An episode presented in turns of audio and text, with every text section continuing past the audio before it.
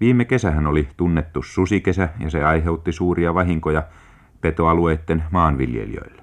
Mutta se aiheutti myös päänvaivaa riistantutkijoillemme ja niinpä Riistantutkimuslaitoksen suojissa onkin valmisteilla tutkimus maamme petotilanteesta. Ja lähinnä nimenomaan sudesta. Tutkimuksen on suorittanut maisteri Erkki Pulliainen. Miten nyt on, oliko tuo viime kesä poikkeuksellinen? Sitä tuskin voidaan pitää minään poikkeuksellisena ja tähän on mainittavana suden biologia ja siihen liittyvät seikat. Ja kehitys, mikä on tapahtunut aina 1900 aina viime vuoteen saakka. Nimittäin 1880-luvulla suden esiintymis- ja levinneisyysalue käsitti koko Suomen. 1900 alueen perämeren pohjoisosasta Lappiin ja osia Pielisjärven ja Ilomantsin kunnista. Tämän jälkeen susi siirtyi ja se siirrettiin metsästyksen ja muun painostuksen alaisena aina pohjoisimpaan Suomeen saakka. Vuosina 46 58 sutta esiintyi pesivänä Enontekijön, Utsioin ja Inarin kuntien alueilla sekä muutamia havaintoja tehtiin Savukosken, Sallan, Sodankylän ja Kuusamon alueella, samoin Ilomantsissa ja Pielisjärvellä. Vuonna 1959 tavattiin pitkän ajanjakson jälkeen ensimmäisen kerran susia kesälläkin Pohjois-Karjalassa. Vuonna 60 tämä suden itäinen ekspansio, joksi tätä esiintymistä voidaan sanoa, laajeni huomattavasti ja vuonna 61 tapahtui hyvin voimakasta lisääntymistä, mikä kaikki on selitettävässä selvästi suden biologiaan liittyvänä tapahtumana.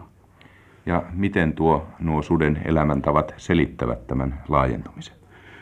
Sudellahan on erotettavissa selvästi kesäkausi ja talvikausi toisistaan. Kesäkausi nimenomaan susipariskunnilla keskittyy poikasten huoltoon, jolloin suden esi- liikkumisalue on hyvin pieni ja vain sen, sen suuruinen, että susi pariskunta pystyy saamaan poikasilleen tarpeellisen ruokamäärän. Syksyisin sudet liittyvät laumoiksi ja esiintyvät talvella suurempina laumoina. Kevät, kesä, kevät talvella susi on joksikin aikaa parittain, jolloin tapahtuu pariutuminen ja keväällä huhti-toukokuussa laumat hajoavat lopullisesti ja poikaset tulevat toukokuun alussa maailmaan.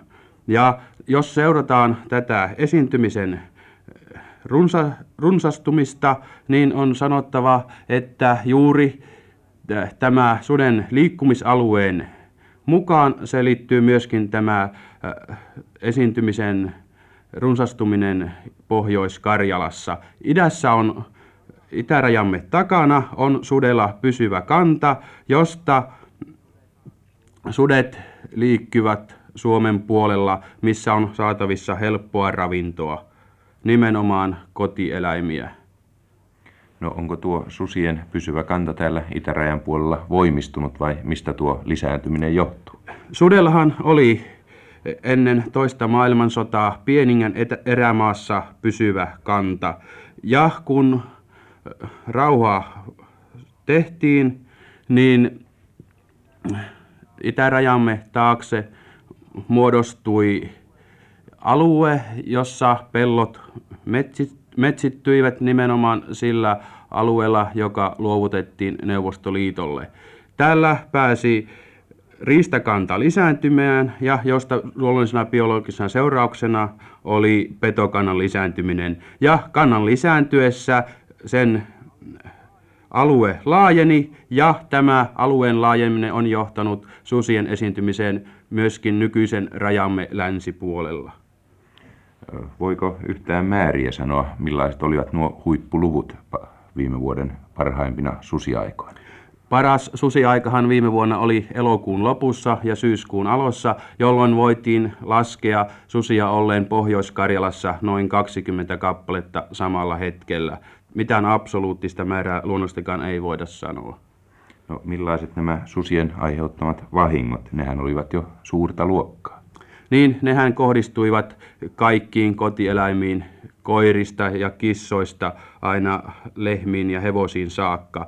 Näistä suoritettiin korvauksia siis kaikista petojen aiheuttamista vahingoista 3,7 miljoonaa markkaa, mutta on luonnollista, että nämä eivät suinkaan vastaa todellisia vahinkoja. Nimittäin korvaukset suoritettiin teurasarvon perusteella, jolloin jäi näiden kotieläinten todellinen arvo noteeraamatta. No, miltä näyttää susitilanne, jos tarkastellaan nyt tulevaa kesää? On hyvin ilmeistä ja jo niiden tietojen perusteella, jotka olemme saaneet eh, viime päivinä Pohjois-Karjalasta, että tämä tuleva kesä tulee muodostumaan pahimmaksi toisen maailmansodan jälkeen.